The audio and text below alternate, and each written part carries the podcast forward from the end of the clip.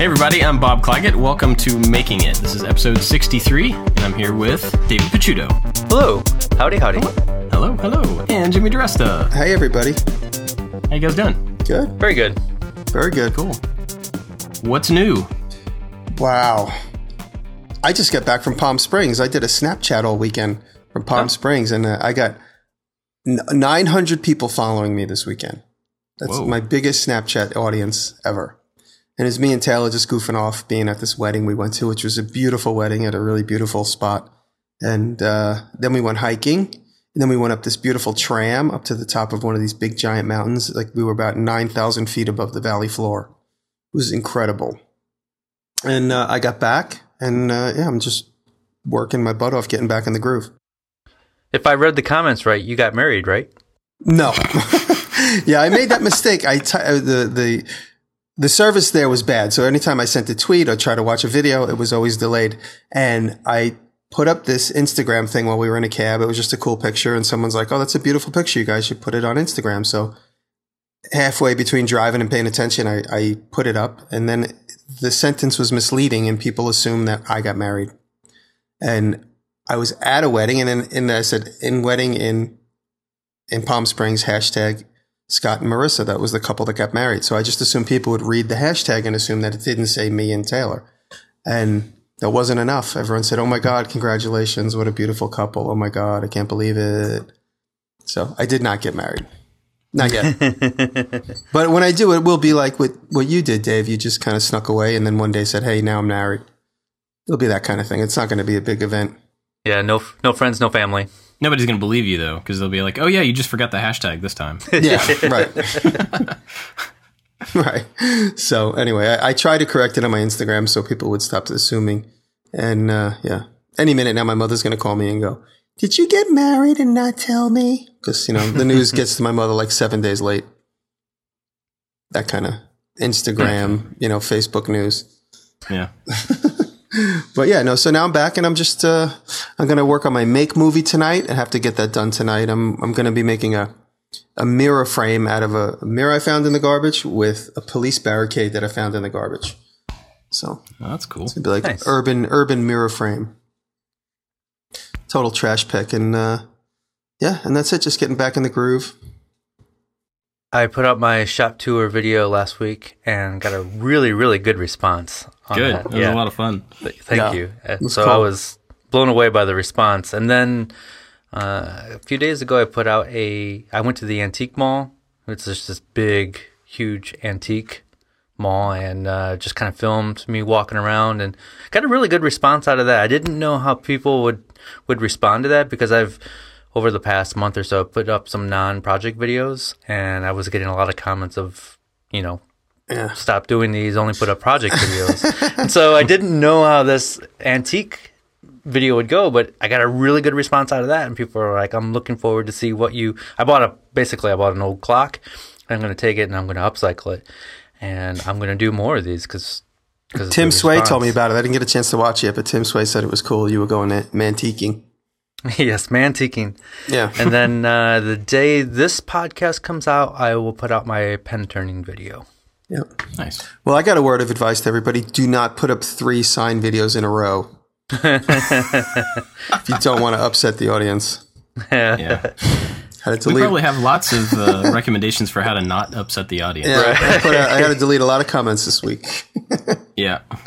What is Don't this? do giveaways. the sign, the sign making channel. What is this? You used to make clever things. Now all you make is signs. Yeah, yeah. I, I mean, putting up videos is, is weird in that way that like you never know if something's gonna just be flat or if it's gonna hit with people or it's just gonna make them turn into crazy people. I it's it's wild. I mean, you never know what to. Spe- I never know what to expect. like my duplicating a record video, I thought that thing was going to take off like crazy. And it was, you know, kind of a, a flat. It was, I got a good response, but it didn't. I, I'm so bad at predicting what's going to do well and what isn't.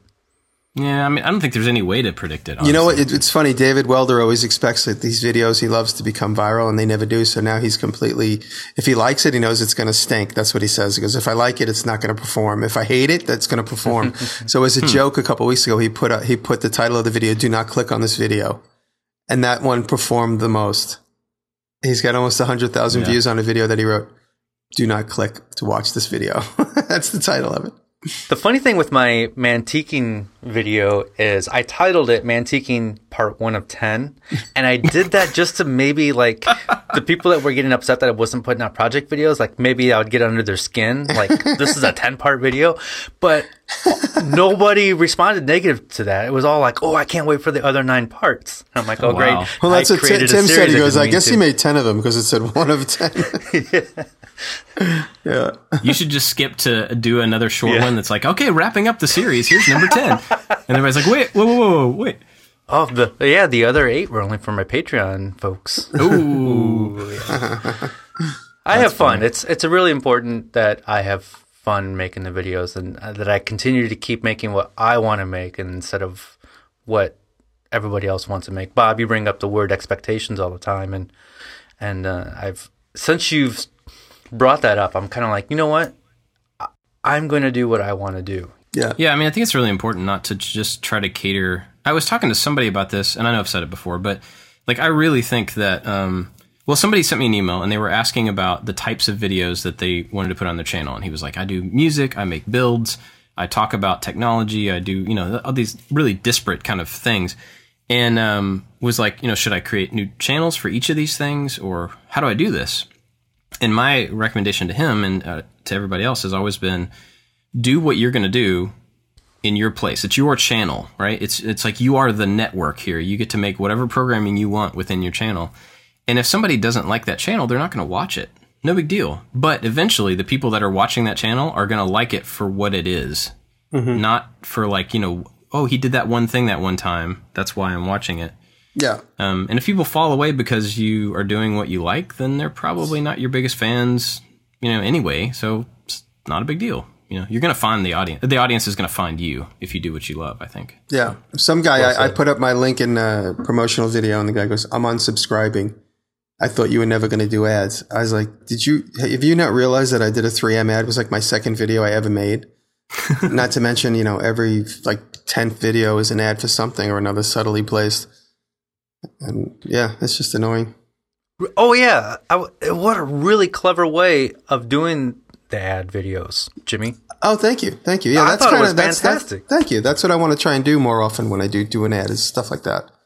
And then you know the that the promotion is at the very end, so that you know once uh, it's no longer effective, I can clip it off. You Hmm. know, I learned that from you, Bob. That you could edit, you could edit while it's up, and um, yeah. So we'll see. It actually performed really well for them, so that's that's good news for me. I'll probably Yeah, be doing good. something else for them as well soon.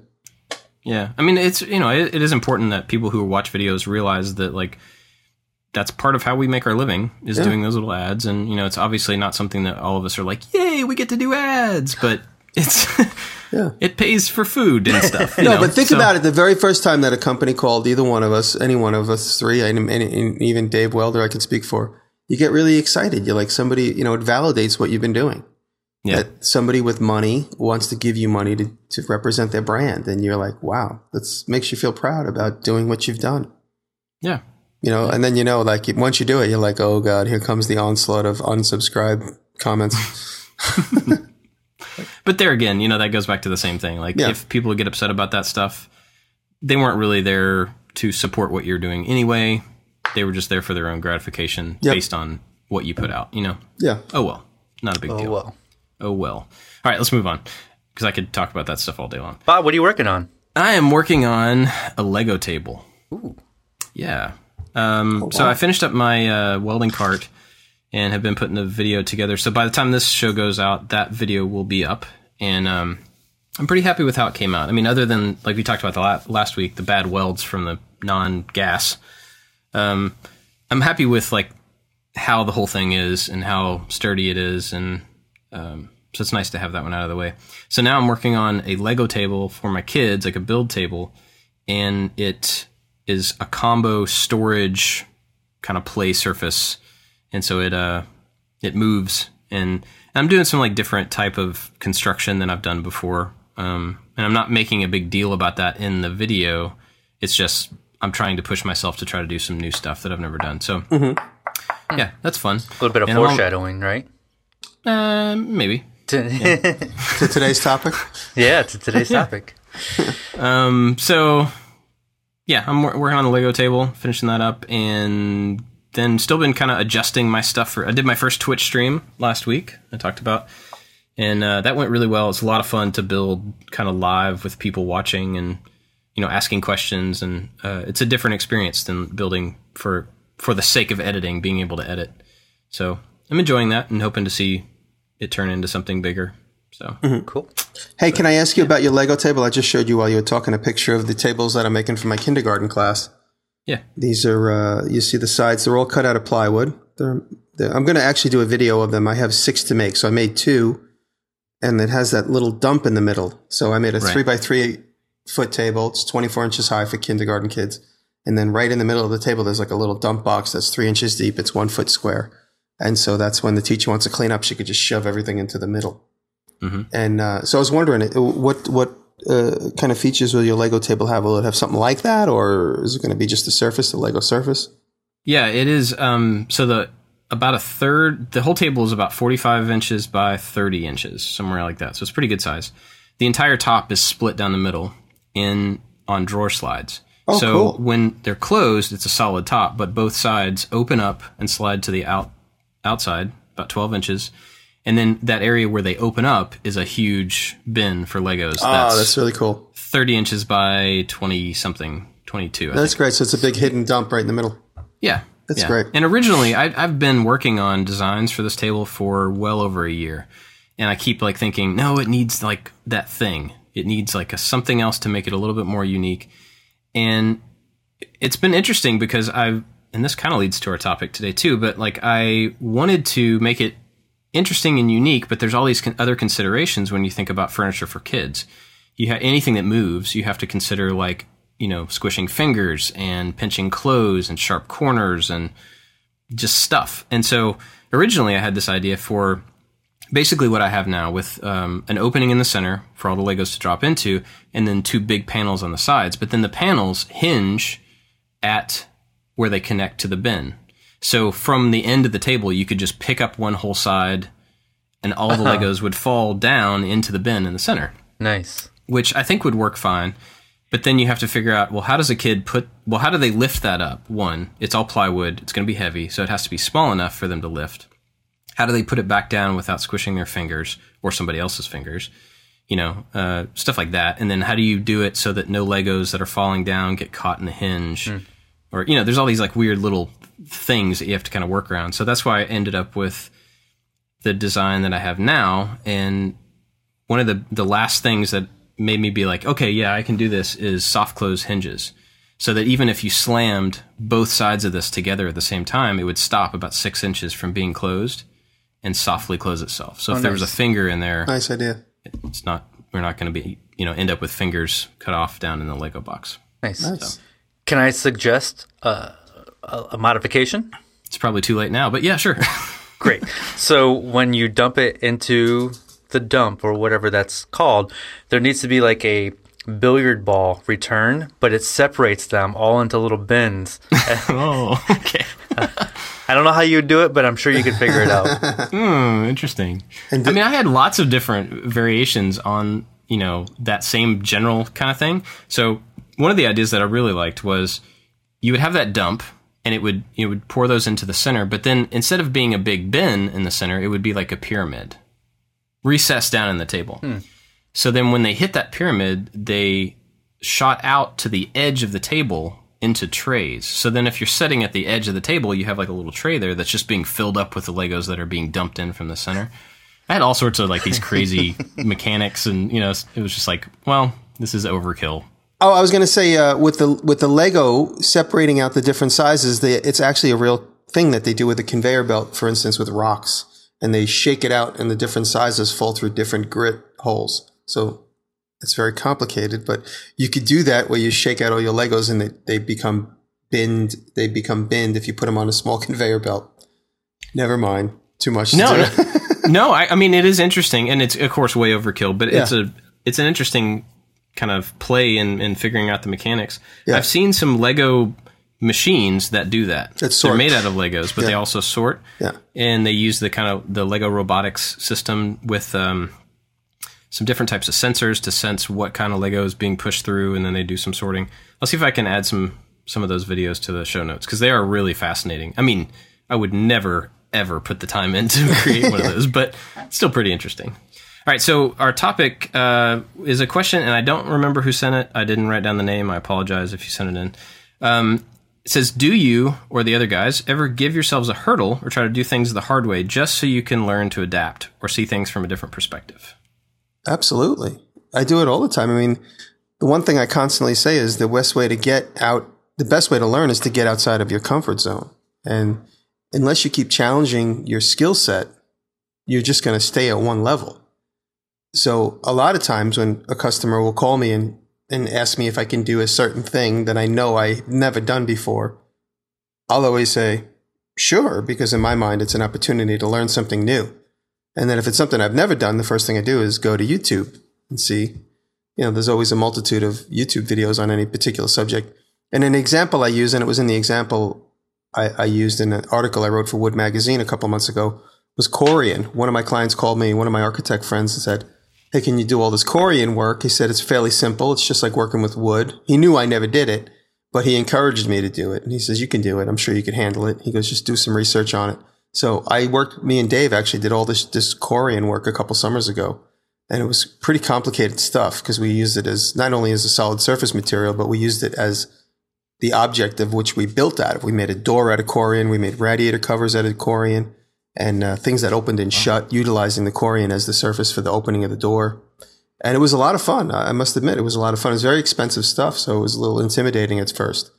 But the system that they've designed, the, the material that goes with it, the uh, epoxy, it's super toxic smelling, and you know it stinks up the whole shop. And you know we learned the hard way. The neighbors banging on the floor, but yeah, because it really stinks. Uh, it's like poly. It's it's an it's an acrylic. It smells just like when you cut plexiglass, but in like liquid form, and uh, it comes in the exact same color as the material. So these are all things I never would have learned if a client didn't call me and say, "Hey, can you do this for us?" I would have shied away from it. I never would have thought to do it on my own. But uh, getting outside your comfort zone is very important in, in all aspects. Yeah, I know, David. You've said several times that like um, a good way to boost creativity is give yourself limitations. And I guess it's kind of a similar idea, right? Mm-hmm. Yeah. Yeah. I mean, when you have too many options, sometimes you get paralyzed from choice and that can affect your project. Bob, you probably understand this from have uh, recording music. Now you have hundreds of plugins available and you can do all these things to your audio and to correct it and when you have all these options, it really slows down the process. Mm-hmm. But if mm-hmm. you just limit yourself, like I'm just going to record this and move on to the next thing, you, you, you create this flow. So that's where the limitations, I think, really helps the outcome of your project. Yeah, I know. Like one of the differences, and this is not at all a dog on my wife, but one of the things that we figured out about the, the two of us is that um, she likes to be aware of all the options. Like, so if we were talking about building a piece of furniture for that goes in the house that's like going to fill a specific need, um, I would think, okay, I'm going to design something real quick that ha- that covers all the bases. It it does what it's supposed to do, and I'm going to build it. And she would say, well, do that, and then I want to see like in see it in place, see if it's like exactly what it needs to be, and if not, let's do another option, and then let's do another option. Let's see all the different p- potentials right next to each other you know, it's just a different way to look at solving a problem. Um, but it's interesting, uh, exactly to what you're saying. Like if you follow that process in the shop, that can lead to some really good stuff because you're iterating on, on ideas. But it can also like completely stop you from actually getting anything done. Mm-hmm. You know, if you spend all your time like, well, there's probably another really good idea that I haven't gotten to yet, so I'm not actually going to do anything. You know, um, you know, whereas, it reminds me of working. I've worked with a lot of people brainstorming in the toy business, and one thing I noticed about some people's particular brainstorming pattern is that they never stop. They never decide, okay, we've come up with like one or two really good ideas. Let's start working. It's almost like fear of getting started. They just continuously coming up with ideas and they never, they never get started. So it's almost hmm. like a way of avoiding the actual, the inevitable of getting started because there might be a fear of beginning. So yeah, just a thought. And one of the ways that I, to answer this question, like for me, one of the ways that I try to combat getting in a rut, and I still do, obviously, but one of the, the ways I try to combat it is to not always do the same type of project. Like I intentionally don't do a bunch of woodworking stuff in a row. Because if I make a piece of furniture and then next week I go, oh, I should make another piece of furniture, I'm going to be in that same flow, using the same tools, the same joinery, the same stuff that I used before, which is not a bad thing at all. But part of what I'm doing is learning new stuff, right? And so uh, if I go two weeks of using the same tools, the same methods, the same materials, then I'm that's two weeks of me doing one thing rather than two weeks of me doing two things. Mm-hmm. And so by bouncing around from like, oh yeah, I'm going to do some electronics. Now I'm going to make a, I'm going to do some molding. Now I'm going to do some whatever. In my mind, that's like just throwing me into a different room and being like, okay, find your way out. And then like, okay, Yeah. uh, got out. Okay, here's a new room. Find your way out. You know. Yeah. And I like that. That's that's fun for me. Even if I end up, you know, in a month going back and doing more woodworking with the same stuff, I know that I haven't been stuck in the same place for a month. I'm going back to something and making it better. You know. Yep, yep. The, That's, that's the way I approach that particular problem. I found myself in woodworking, I've kind of stopped exploring and I just keep using the safe joinery methods and the methods that I know. But I my curiosity is expanded in other things, so it's I love learning new things. So it- maybe it stopped in woodworking, but it it's grown into laser engraving, laser cutting. We've talked about sewing. That's something I want to get involved in in the future. Um, some and um, trying to think of some other examples of that I've gotten into uh, recently, like video editing. I'm I'm exploring new video editing techniques, and I know. I just really like learning new things. So it it's it's pulling away from maybe me learning new woodworking techniques, but it's it's pushing me in other directions where I can combine them and add them to my woodworking in the future. Yeah, I was going to say like uh, as opposed to a different method or a technique, getting a new tool, a tool that you've been intimidated by, like for instance the domino joiner, which I know David you have. Bob, you have, you don't have a domino joiner, do you? No, I don't. Yeah. So getting one of those also expands your horizons because, you know, that's just as an example of a new tool. Could be a laser, it could be a CNC machine. But getting one tool like that automatically, your, your workflow changes. And it's been great to see all the guys that get the, the X-Carve on YouTube that never had a CNC machine.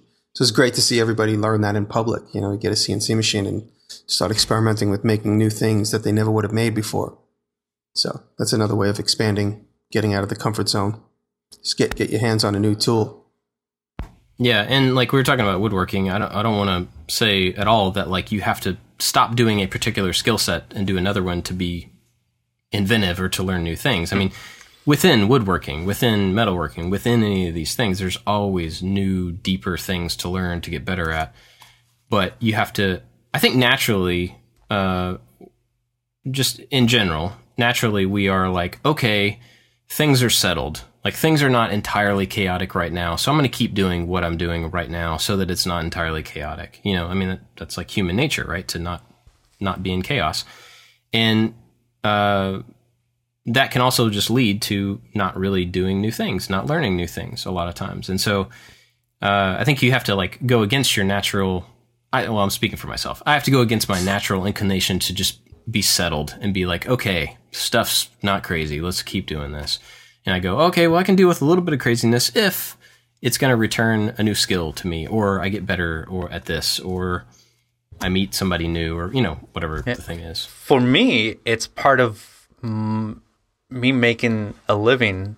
So there are so many people making woodworking videos now that if I just did the traditional woodworking videos, I'm there's that potential for me to get lost in the sea of other woodworking videos.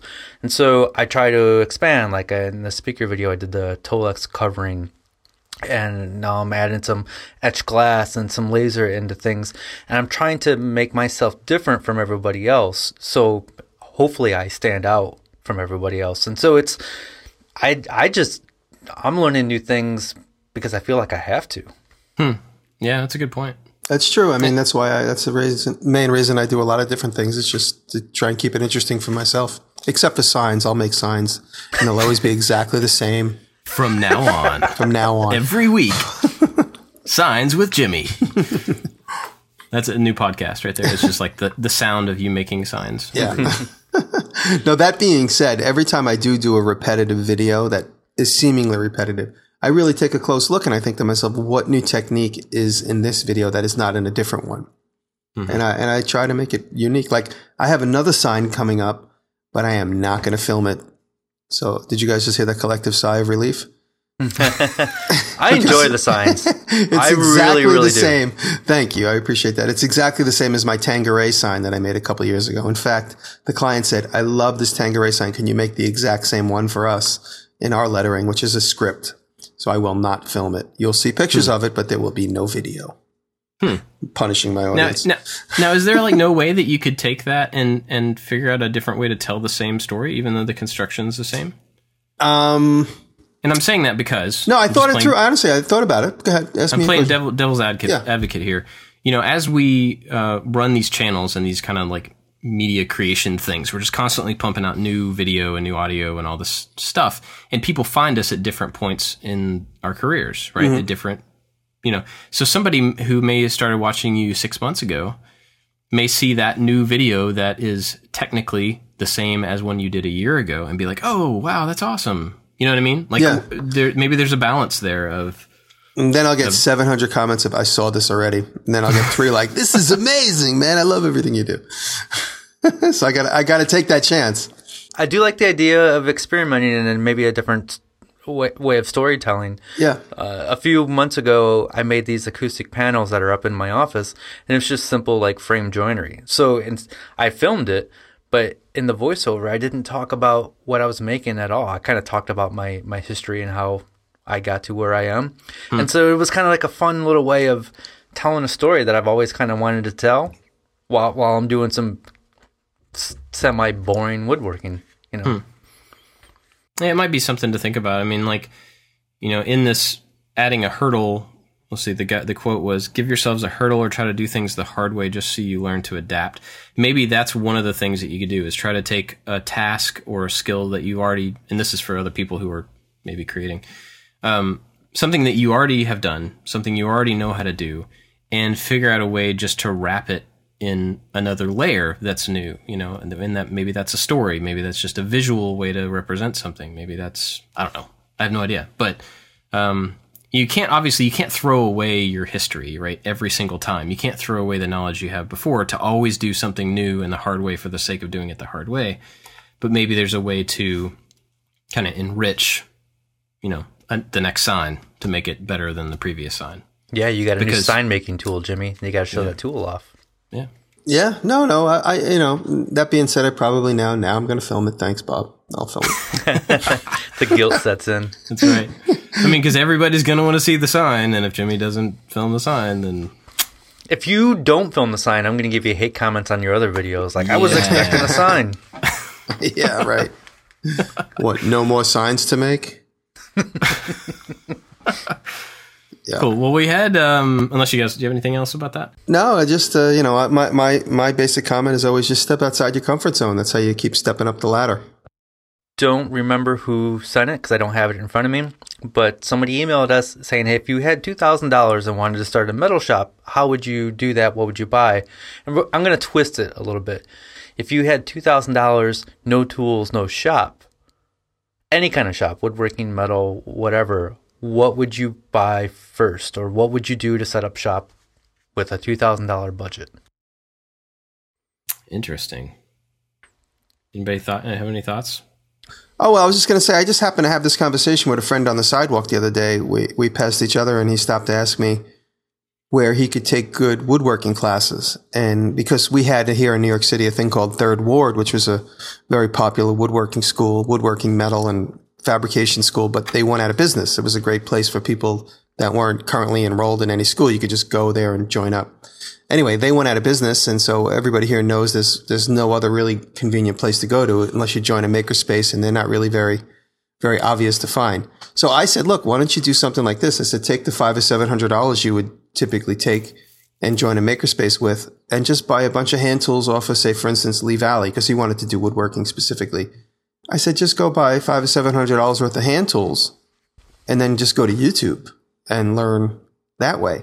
You know, just because he's going to work also in his apartment. So I said, if you think of it, the basic hand tools that you need, hand saws, chisels, hand planes, and those type of things, are the same things that any basic woodworker, you know, 100 years ago would need. Start with that.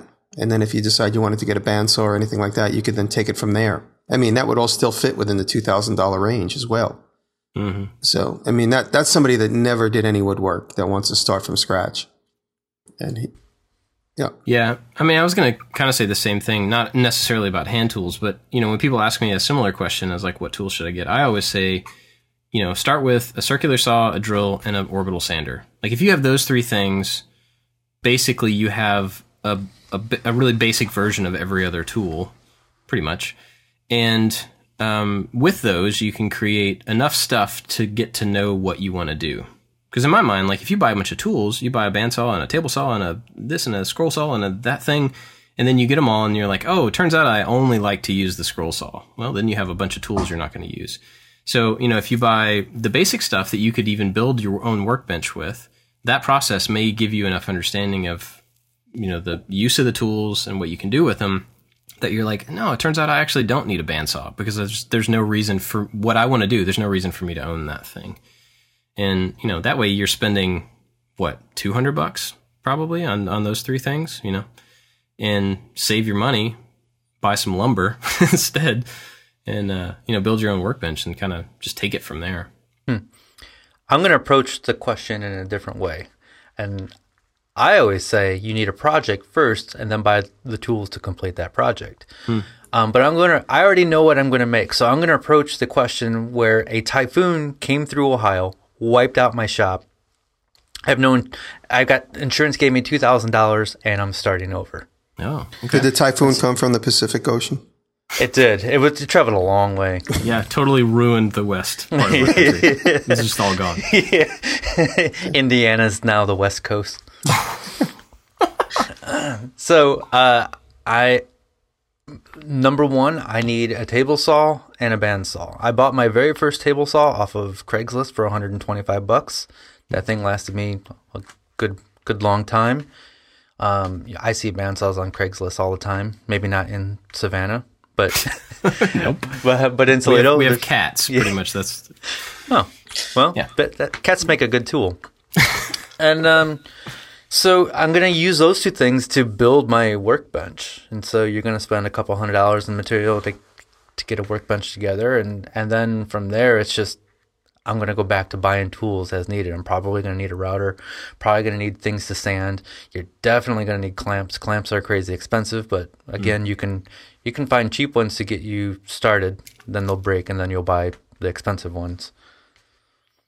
Yeah. Um, well, somebody else was asking me in a separate message altogether. Um, he was saying that he actually had money to set up a new shop and had space, and he I don't remember it was like a ten by fifteen shed, and he was trying to figure out how to lay out his tools, like what what shop furniture should he build so that he can make the most of that space because it's about the same size as my shop, a little What- bit bigger in one direction. What's the size again? Um, actually smaller than my shop. It was ten by fifteen. Okay. So it's kind of a, I think it's like a shed, like a in your backyard kind of shed. so I guess to frame that for this conversation, what do you guys think, other than a workbench, just like a, a basic bench, what's some other shop furniture that would be a good place to start to help somebody, you know, like lay out their tools in a hmm. space? I like I personally like cubbies. So I always hmm. build cubbies on the wall. So like maybe three three high and maybe six or eight wide. I make like one by one foot cubbies that I could put individual. So like that cubby's all sandpaper stuff, and that cubby's all drills, and that cubby's all circular saw stuff. So the cubbies basically divide up, and there's always like that one tool in there, like the circular saw, but the extra blades are in there, and and you know that's kind of how I do it. I like to set things up in cubbies. Those a good idea. also make great first woodworking projects as well. Yeah. Um, Yeah. Go ahead. I was going to say my very first woodworking projects was furniture for the shop, and one was a stand for my benchtop drill press. Another one was a stand for my router table, and they're ba- basically just boxes on on casters. I still have them; they still work great. They look terrible, but they've held up for six years. So Um, one of the things that I I think I saw maybe Izzy do this the first time a long time ago, and it's like super simple. But he had a built just a work table, like an assembly table, and then instead of putting, you know, like a big shelf underneath the table, he put kind of a shallow shelf right below the surface. Maybe it was eight or 10 inches below the actual work surface. And on that shelf, I don't remember if they were cubbies, they may have been, but on that shelf, he kept all of his hand powered tools there on that shelf plugged into a power strip that was right there. And I don't know why that had never dawned on me. It's Yeah, so simple. it's a great idea. But instead of like going to a cabinet and pulling out your sander and then coming over and plugging it in, using the sander, unplugging it, putting it back in the cabinet, if it's right there, you reach down and pick it up, you use it, put it back where it is, and you're done.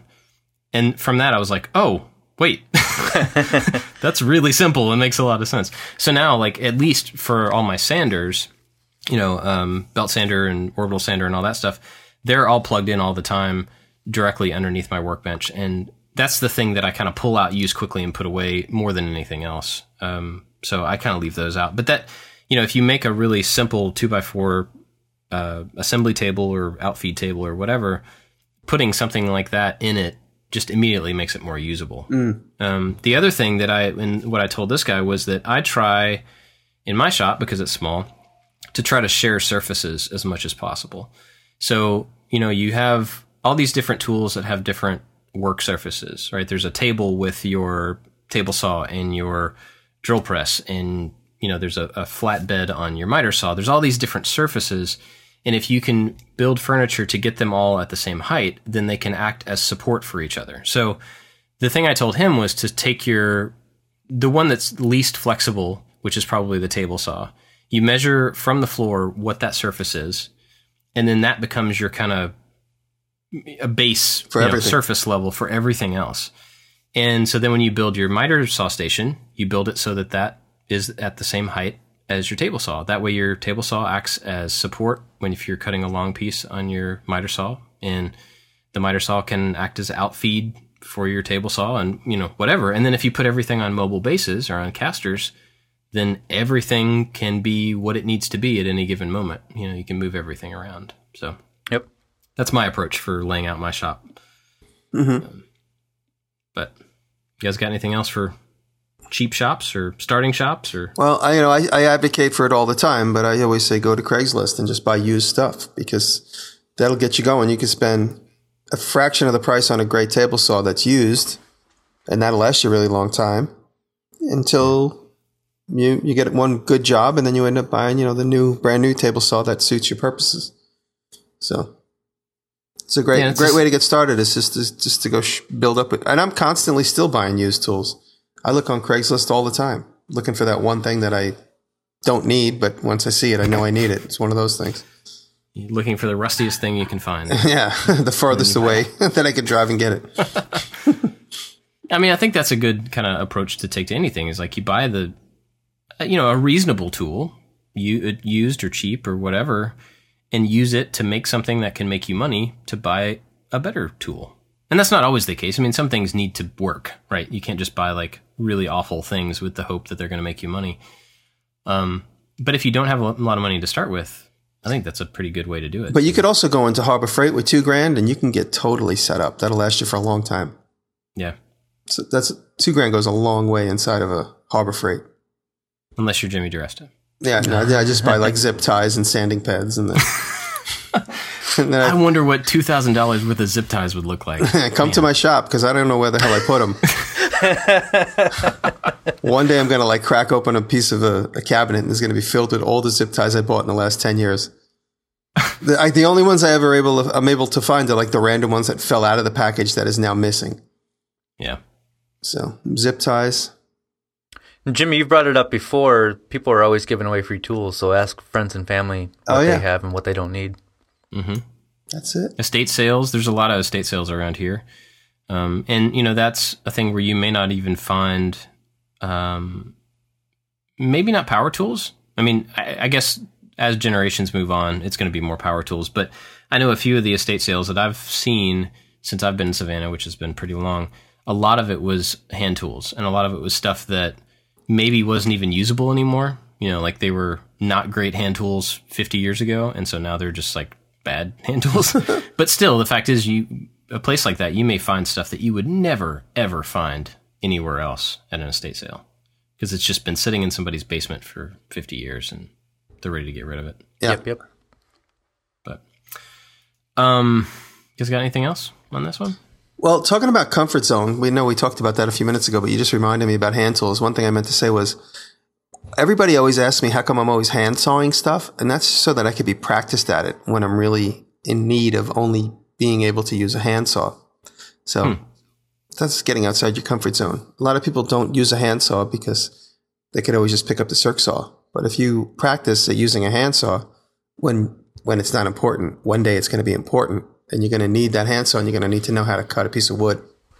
So, so what's the? And I'm not trying to provoke you. I'm actually curious. What's the situation that you looked forward to in that? Like, when would I be in that situation that I would only have a handsaw available, Well, me personally, other than just like the power being out or something? Uh, honestly, me like being out in the woods, like uh, you know, because I got forty acres, so like, a lot of times I use a handsaw to cut a tree down.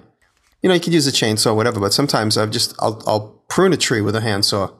We'll climb up a ladder and just have a handsaw and just cutting branches. And actually, Taylor got really good at using the handsaw for that same reason. I said, get practiced at this. It's safer when you're in a tree. It's safe, like you're like literally like 20 feet in the air. It's safer to use that handsaw, you know, just like an old Stanley crosscut handsaw, than trying to chainsaw down something and you know, you, you're trying to manipulate a chainsaw when you're up in the tree. It's just dangerous. So um, that, and then also when I do a lot of my on-site builds, I'm always using my handsaw because it just looks better. And in all actuality, I can get more accurate cuts when I'm cutting two by fours and stuff. Hmm. So that's me personally. Cool. Um, you guys got any other questions that came in that you're interested in talking about, or we want to talk about what we're watching? But can I put you on the spot? Me? Yeah, Yes, sure. both of you. Any anytime. All three of us. Is it, is it, what are you afraid to learn right now? Ooh, Yeah, that's a good question. leather. Leather. Yeah. Yep. CNC uh, laser machine. Well, I want to know, I want to know, David, what you're scared of. But first, I want to ask, why are you scared of laser stuff? Me? Yeah. Um, I'm just, uh, I just, I'm just a little afraid to pull the trigger on a few thousand dollar unit and, you know, jump into it. And, but I will. I definitely will. You know, I get in that itch and I know I need it. And I'm waiting for the Glowforge. I'm not sure if I'm going to get one, but we talked about that. I'm either going to get that or I might pick up a used Epilogue or something. I'm not sure. But, you know, just the whole concept of it is a little fearful because it's a big financial commitment. I'm sure I'll So make not- good with it. It's not the the technical end of it or the anything like that. It's more the It's uh, Investment? It, it's yeah, it's it's more the investment, but it is a little bit of the you know the technical learning curve, which I have no reason to fear it, but it's just it's annoying. It's like another thing that I would like to try to avoid having to learn, but I can't. yeah. I have to do it. Yeah, and for me, it's it's it's probably just metal work. So uh, you know, we got the, uh, or I got the welder a year ago, and I've done one thing on it just to kind of learn how to use it. But the first project that I want to use it for, like I'm going to see those welds. So I'm like, I'm kind of fearful of making these table legs because it's you're going to see how good or bad it is. It's going to be very obvious. So uh, it's a, a little mental thing. I also want to. Uh, I have a couple knife, not a couple. I have one knife project that I want to do. I want to make an ulu knife. I don't know if you're familiar with an Alaskan ulu knife. Um, basically, it's just it's got a big blade that's curved like this, and it's used for for chopping food. And it's we have one, and the blade is dull, and I'm like, I want to make a new one, but I don't know. I guess my fear is I don't know where to get the the metal for for the blade. What how what thickness? I don't even know how to talk metal thickness or hmm. plate thickness or what it's called. Mm-hmm. Where to get it and the best way to cut it? Can I cut it with a Dremel? Can I cut it with a bandsaw? I don't know. So it's the usually the fear is I have to just sit down and absorb some new knowledge, and it's it's that taking that time to do so. Yeah. part of the as far as the metal stuff like i totally I totally feel what you're saying there. And part of the reason i did the welding cart was so that i would not have an excuse not to have a place to practice. Hmm. Because if if i'm like down on the concrete floor with two pieces of metal practicing that's I'm, i don't enjoy that. That's not fun. But if i can walk over in 10 minutes to a table that's already set up for welding and i have scrap available and i could just sit down and practice beads and get better at the process I'm more likely to use it in the future. So even though this particular table that I made is not really pretty and it's not whatever, it's like removing an obstacle for me to get better at something Yeah. in the future. Not like it didn't make me better at something, but it's going to make it easier in the future. So Yeah. maybe you can look for a way to to remove the stuff that's getting in the way of you practicing. And Dave, don't forget to turn the gas on. yes. Learn from other people's mistakes. Yeah. Some those idiots that don't turn the, turn the gas on. Learn from them. The other thing though too is Dave, um, I always do this. If there's like four or five things to do on any given project, say for instance legs, you have you, you, you don't necessarily need to film all four legs being made. So make two off camera so that you could practice, and the two that you make on camera, all of a sudden you have an education. True. Yeah. And do you guys ever fear not knowing the the language? Constantly. Constantly. I don't know any of the language of anything. I don't know any of it. and I want to talk to somebody like, "Hey, I need I need the thing to do the thing," and I am afraid of looking like a complete idiot. And maybe that's just I just need to get over that and just No, get over it. Because even as much as people think I know of the things I know, I still walk into the welding shop and I'm like, can I have the thingamajig that goes like this and plugs into that? And then they look at me like I'm a complete moron. But, you know, maybe I'll say one or two things that win back their respect. But whether I do or not, I don't care because I'm so over like going into a, a lumber yard and being intimidated by the way they ask Yeah. you certain questions. Oh, that's premium. That's this board foot, blah, blah, blah, blah. I, I'm so over being intimidated by that because I just know what I want. It's like when you walk into a Home Depot and they're like, well, what's your project? I go, never mind what my project is. Where's the plumbing aisle? Yeah. yes. You know? Well, I mean, I went to that that steel yard recently to get the steel for the welding, welding table, and I went in with that exact same fear. Like I avoided going to that place for a long time because, like, I don't exactly know what to ask for. I know Yeah. I want square pipe. Okay, you know, it's like you mean box channel? it's. Uh, yeah, yeah, sure, sir, whatever.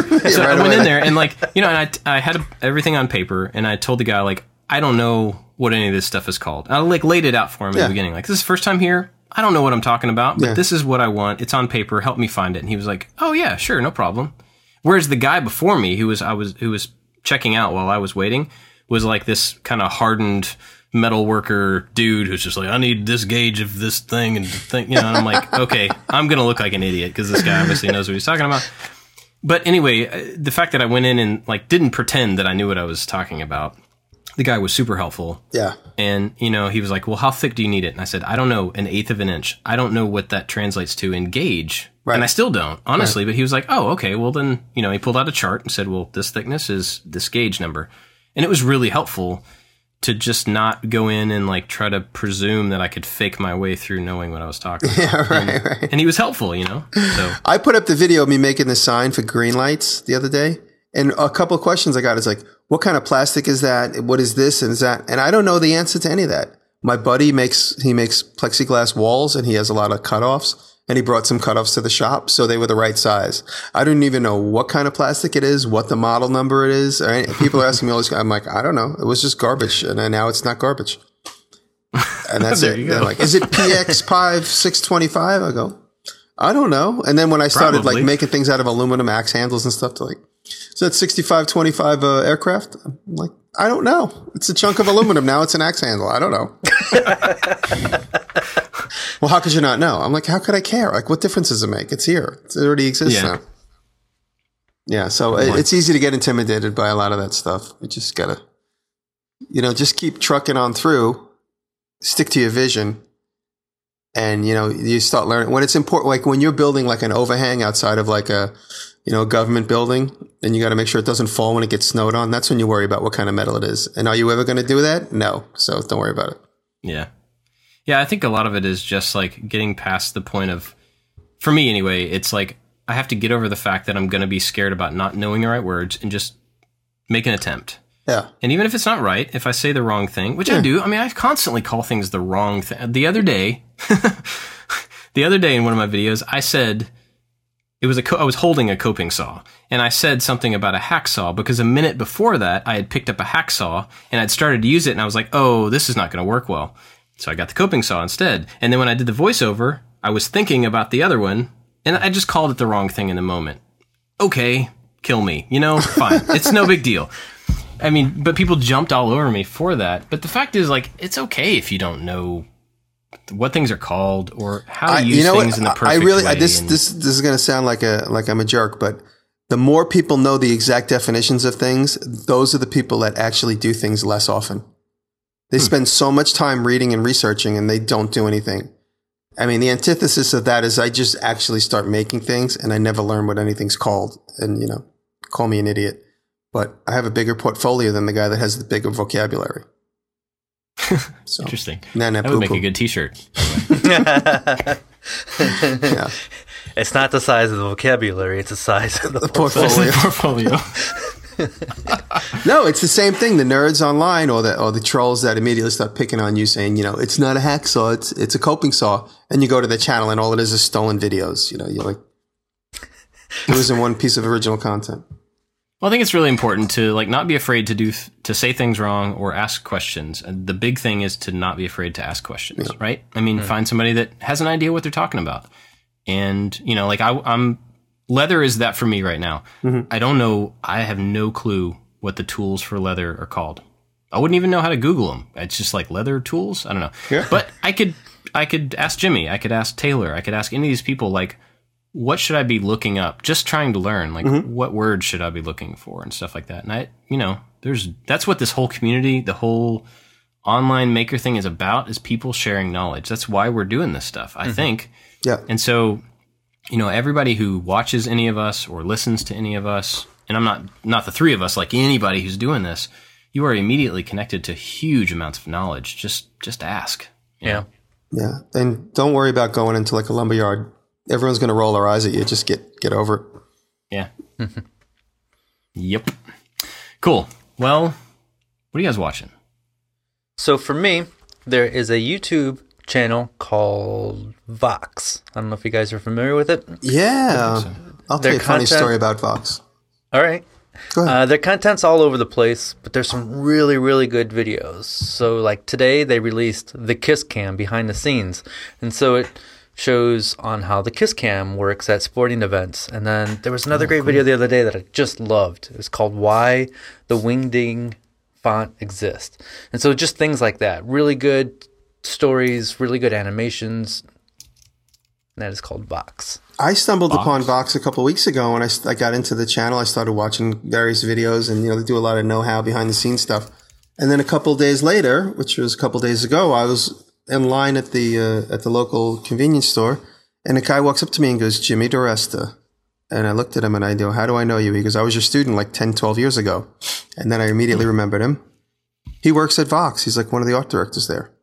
No kidding. Yeah. So I said, I just discovered your channel the other day. So he's like, awesome. He didn't know what I was up to, but he's going to take a look. And I said, if there's anything we could do together, give me a call. So small world. Wow. Yeah. It really is. Yeah. Well, I started watching actually, uh, I just mentioned this. If anybody hears me stand in for Bill Lutz on the uh, recycled audio, Reclaim. Reclaimed any- audio. if anybody hears me, I stood in for Bill Lutz this week on reclaimed audio, and I make the same suggestion, so I apologize, but it's 24 hours later, and I haven't watched anything since then. it's the the SawStop channel. Has, have you, you guys ever checked out the SawStop channel? It's a small channel, but they have this one guy who does uh, table saw tips, and it's a bit dry and slow. But I actually learned a few things watching a few of their videos yesterday. So, and I will watch more. Like I said, it's very very clinical, and there's nothing exciting about it, and nothing is sped up at all. And Nothing is cut. Through, nothing is cut through time. No, I mean I reached for the slider like four times. I realized I was actually watching a video, not editing one. Um, but I kept That's awesome. I kept reminding myself to be patient, and I did learn a few things. So um, check out the SawStop channel if you're new to the table saw. And I'm old to the table saw, and I learned a few things right away. That's awesome. Um, well, I'm gonna call out my buddy Rob Scallon, which I did a few weeks ago. So I, I made the shovel guitar Yep. For him, and he did a video with that. Well, this week he put out another video with it, and it's uh, him playing a Rage Against the Machine song on the shovel, One string. and it's awesome. One string. it's so good. Yeah. He he's uh, I don't know, man. He just blows me away how talented he is. He can do all sorts of music. But anyway, I had a lot of fun. He sent it to me a couple days before, and he was really excited about it, and I was like chomping at the bit to share it with people. It's really good. Cool. um, yeah.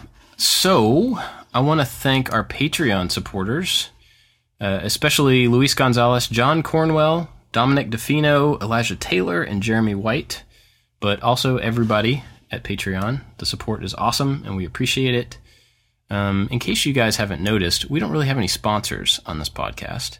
And so the Patreon support is like what pays for it and pays for the hosting and the stuff. And, you know, it's really awesome. So Thank you, thank guys. you. Thank you all very much. We need some more big time supporters that have really difficult names. Yeah. Because those that was too easy for you. Yeah, it was. Yeah, we need. Yeah. So if you have a weird name, go support us on Patreon. now, if you want to help out the show, though, patreon.com slash making it. Um, also, you know, reviews and ratings on iTunes actually do make a difference. We are paying attention to those, and we're grateful for those as well. So thank you guys. And Thank. Dave, we- what where what is our ranking? Aren't we moving up the ladder a little bit? Uh, it, it fluctuates quite a bit, but in the the games and hobbies section, we were like eight. What I forget what I say, fifty something, Something day? like that, something yeah. like that. But um, yeah, it's Out of- out of how many? Fun. Thousands. 59. Really? I, I have no idea. I have, Oh wow! I have no Yeah. idea. Either way, it's really awesome. Billions. And, you know, By the Billions. way- let's say billions. Out of billions of podcasts. By the way, uh, uh, Bob, I got into uh, Gimlet audio because of you. oh, yeah. Gimlet. Cool. I just really, I, since you mentioned it a couple weeks ago, I listened to that whole first season, and it's really cool. It's great. It's a to, good show. Great to hear that. Yeah, um, it's interesting. I was yeah, startup is the podcast. Um, I've been listening to, to some more of the newest season, which I don't know if you're to that yet, Yeah, yeah. but it's really interesting. They're talking about kind of the growing pains of a company, getting to like when do we need to start really hiring people, and how do we spread the the workload between enough people so that you know nobody's overworked and everything. And I'm dealing with some of that same stuff at a much smaller scale, um, but it's interesting to to hear kind of a raw look at like business stuff and how people are building their companies and everything. So I don't know if you're you know running your own thing of any size. I think it's a at least interesting. I don't know if it's really helpful, but it's an interesting show to listen to. No, it's good to hear like the name change, and uh, Mm-hmm. you know, of course, the way to collect financing is so interesting. Yeah. Um. So where can we find out about everybody? We haven't done that in a while. Ooh. Let's So do you that. can find my website at makesomething.tv, and that has links to all my social media channels. I'm pretty active on Facebook and Twitter and Instagram. Sometimes Periscope. I, I go in and out of Periscope, but makesomething.tv. Uh, you can find me at jimmydiresta.com. And lately I've been playing around with Snapchat. So uh, occasionally I have a good long story that has some cohesiveness, but every once in a while I just film a piece of some weird thing that I've just did that I was proud of. So check me out on Snapchat at Jimmy DiResta. So thank you. All my all my stuff is at I like to make stuff.com. Um, kind of the newest thing for me is Twitch. I'm on Twitch and live streaming on Wednesdays at 11 a.m. Eastern Standard Time. That's the schedule. And then I'm also going to start doing some like evenings when I can. That's just random. But yeah, come hang out with me while I'm working in the shop. Right on. So, and then this show is at makingitpodcast.com and on Twitter at makingitpodcast. So, yeah. Cool. That's it for number 63. Thanks, guys. See you guys next week. Later. I love it.